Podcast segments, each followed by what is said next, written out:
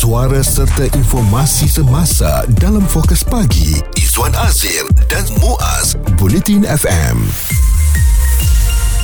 28 Ramadan hari ini. Selamat memulakan perjalanan Untuk anda yang pulang ke kampung. Berhati-hati semua. Hmm. Tapi yang belum balik lagi Jom kita buat checklist sikit. Ha, Selalunya bila checklist ni Orang sibuk tengok Barangan raya Yang nak bawa ke kampung kan? Betul. Tapi jangan terlepas pandang. Ni ubat anda tu. Ha, Macam-macam ubat yang ha, Harus dibawa Kalau terlupa Payah nanti. Dan memang ini menjadi kebiasaan ya. Awak ingat tak Ubat cair darah saya kat mana? Dah oh. masuk beg ke belum? Ubat kolesterol saya Bawa balik ke tak balik? Eh eh Kita pula minta pasangan kita untuk bawa balik ubat-ubatan tu sepatutnya kita melakukan checklist kita sendiri kerana ubat-ubatan yang perlu kita ambil. Mm-mm. dan sebagai contohnya memang tak baik untuk badan kita kalau kita tinggalkan begitu lama ubat-ubatan berkenaan.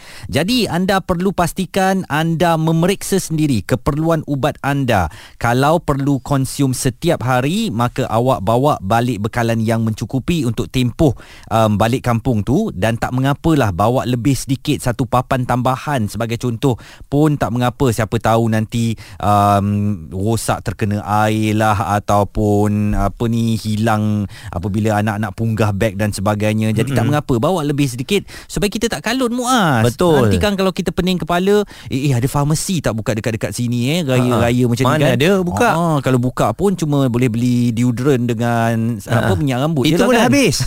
Sebab orang balik ramai. Ah, jadi, jadi kalau uh-huh. nak tunggu apa farmasis yang ada dekat kaunter untuk bagi ubat-ubatan terkawal ini memang agak payah ketika musim perayaan Betul. ini. Jadi persediaan tu harus uh, dilakukan kalau anda yang tak sakit pun hmm. uh, kita risau uh, takut terkejut perut kita ni ubat sakit perut sebab, sakit angin. kepala, angin. Uh. Uh, ini semua benda-benda yang wajib ni kan. Oh. Uh, apa ubat yang apa kalau kena uh, kita punya perut tu? Itulah apa uh, gastrik ke. Uh, gastrik kan. Kan semua ni ulu hati. Ah, uh, itu semua penting tu. Sebab apa kita akan makan dengan sedapnya segala ketupat lemang rendang, uh. dendeng dan sebagainya. Hari pertama weh nak ha. sumbat segala benda kan? Habis, memang habis. terkejut lah perut perut tu dah tidur 30 hari ni kan? Ha-ha. tiba-tiba pagi raya segala-gala kita sumbat. Jadi elok kita pergi ke farmasi dahulu sekarang sebelum memulakan perjalanan balik kampung.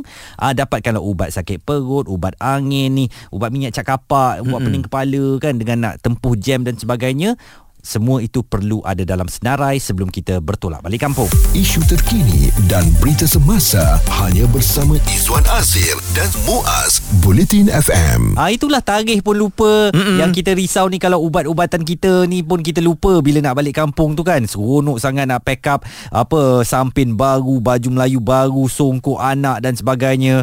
Ah ubat kita yang sepatutnya kita ambil hari-hari tu pula kita tertinggal atas meja. Betul dan uh, lebih-lebih lagi kadang-kadang orang yang dah biasa makan ubat ni dia letak dalam satu beg. Mm-mm. Kalau beg tu tertinggal maka habislah kita bila balik kampung tu. Kalau kampung jauh nak patah balik dah tak boleh dah. Mm-mm. Lepas tu nak dapatkan stok ubat tu susah pula tu sebab setengah uh, hospital ataupun klinik kesihatan ni mm. tak ada ubat yang anda ada tu tau. Betul, stok ha. pun mungkin kekurangan kan. Jadi eloklah kita pastikan semua ubat-ubatan kita tersedia dan kita bawa pada musim perayaan ini. Kita nak bersama dengan seorang pegawai farmasi di Hospital Kulim Kedah, Puan Salma Nadirah Mat Salim untuk bercakap mengenai tips uh, ubat bagi perjalanan jauh dan musim perayaan. Uh, Puan Salma, mungkin uh, ramai yang akan bercuti uh, pada musim perayaan ini balik kampung, ada yang nak uh, melancung ke luar negara. Uh, sudah pasti juga ada yang perlu mengambil ubat setiap hari secara berterusan ini bagi pesakit-pesakit diabetes, um, darah tinggi dan macam-macam lagi. Persoalannya apakah sesuai untuk melakukan perjalanan jauh sekiranya sedang mengambil ubat-ubatan secara berterusan puan? Okey, selalunya apa untuk pesakit yang uh, menghidap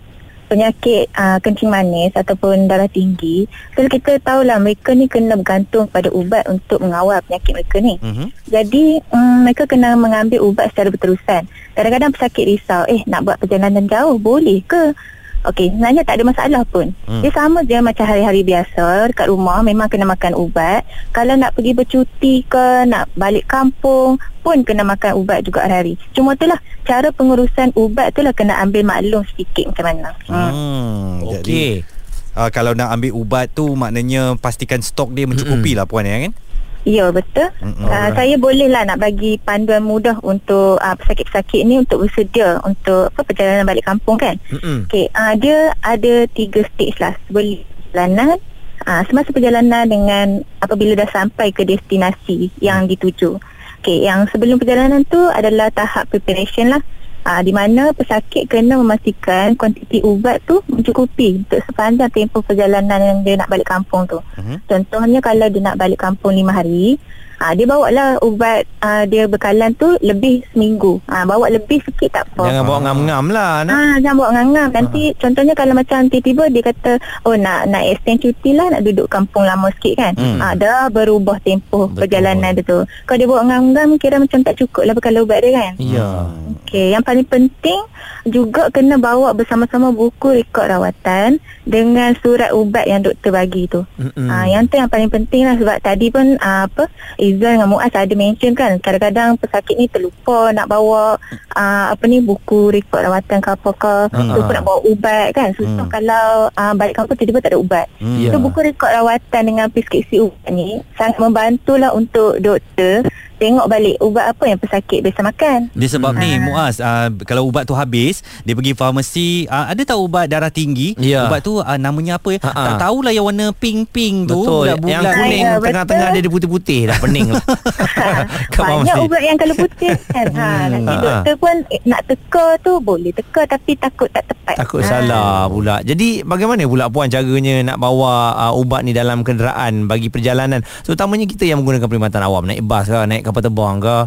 Ha kan kalau macam tu untuk apa ni yang kita kata naik kenderaan dululah kereta biasa kan. Mm-hmm. Okay, kalau naik kereta uh, kena simpan ubat kan selalunya pesakit akan bawa dalam satu bekas lah. Ha, satu bekas ubat yang tu kena simpan bersama-sama dengan kita uh, di dalam kereta. Maksudnya tak boleh letak dalam bonet, tak boleh letak dalam boot sebab dekat situ cuaca ataupun dia punya haba tu mm-hmm uh, terlalu panas. Uh, tak boleh, tak sesuai. Dia akan merosakkan ubat. Hmm. Kalau dalam kapal terbang ke dalam bas, bawa bersama kita jugalah di atas lah. Tak hmm. boleh letak dekat bonet bawah tu. Hmm. Kalau dalam kapal terbang pula, tak boleh letak dekat dalam uh, kabin eh kita panggil. Luggage tempat lah letak eh. bagasi. Ha, ha, ha, luggage je. Hmm. Kita bawa dalam hand luggage hmm. yang bersama-sama di atas pesawat. Uh-uh. Okey. Uh.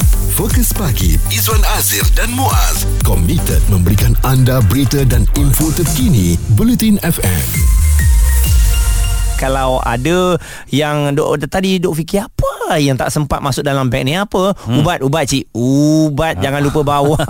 Ha, sebab itu yang penting hmm. ya. Sebab ubat-ubatan kita ni kalau yang mengikut hari tu memang kena makan uh, seperti yang ditetapkan. Betul. Dia tak kisahlah cuti Aidilfitri tu Perdana Menteri panjangkan ke pendekkan ke. Ha. ubat tetap kena, kena. makan setiap hari.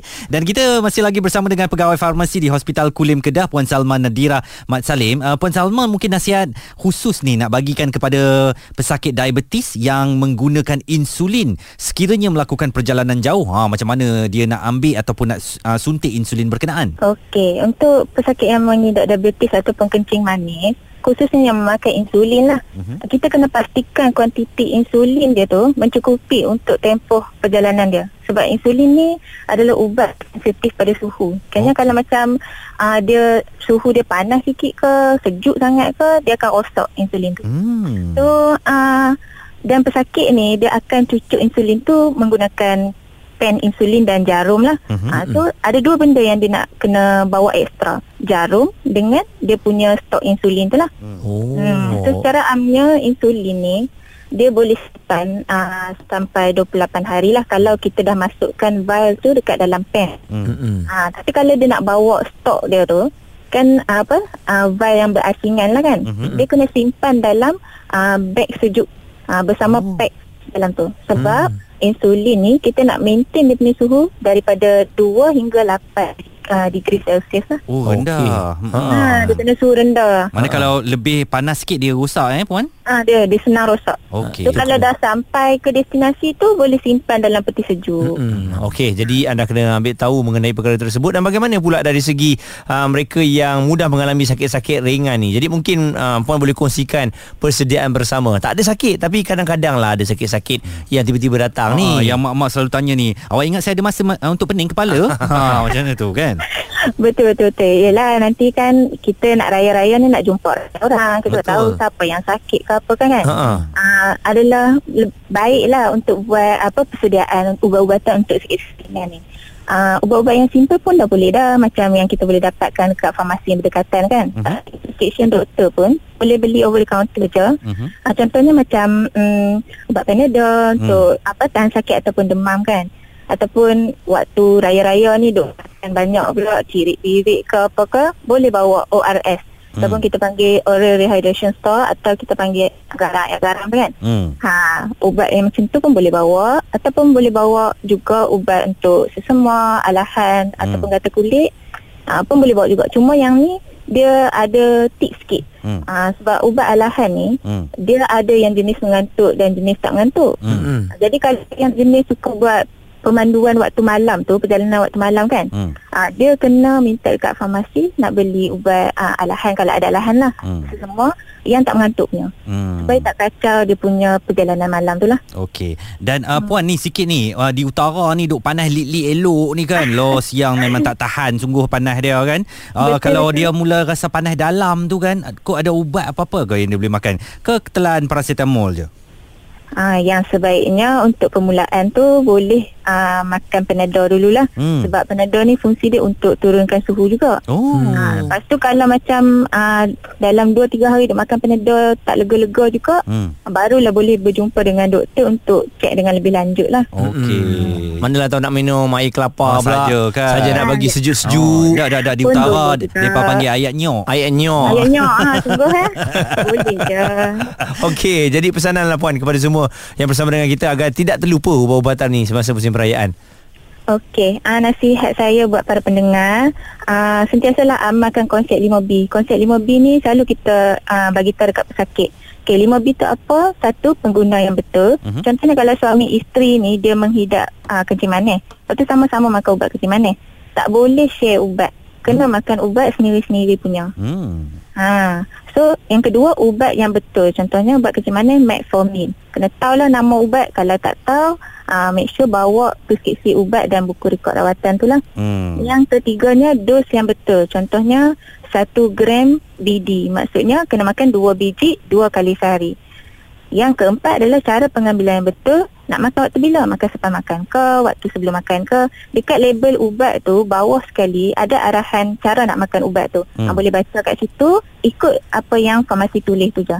Dan masa pengambilan nak makan pukul berapa? Contoh kalau macam uh, makan dua kali sehari, boleh makan 8 pagi, 8 malam. Hmm. Ha, selang 12 jam macam tu. Lepas Okey. tu kalau untuk ubat untuk kanak-kanak kan, Mhm. uh, kanak-kanak ni dia tak sama tau macam orang dewasa.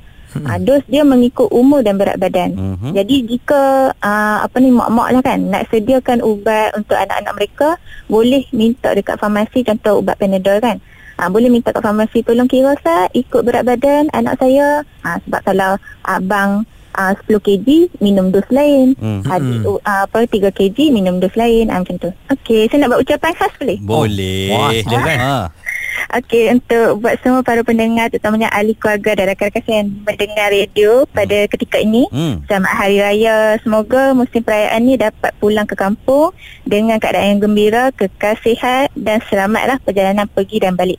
Aa, kalau para pendengar ada sebarang pertanyaan yang lebih lanjut, boleh buat ke Pusat Panggilan Farmasi Kebangsaan ataupun National Pharmacy Call Center NPCC di talian 1800 886722.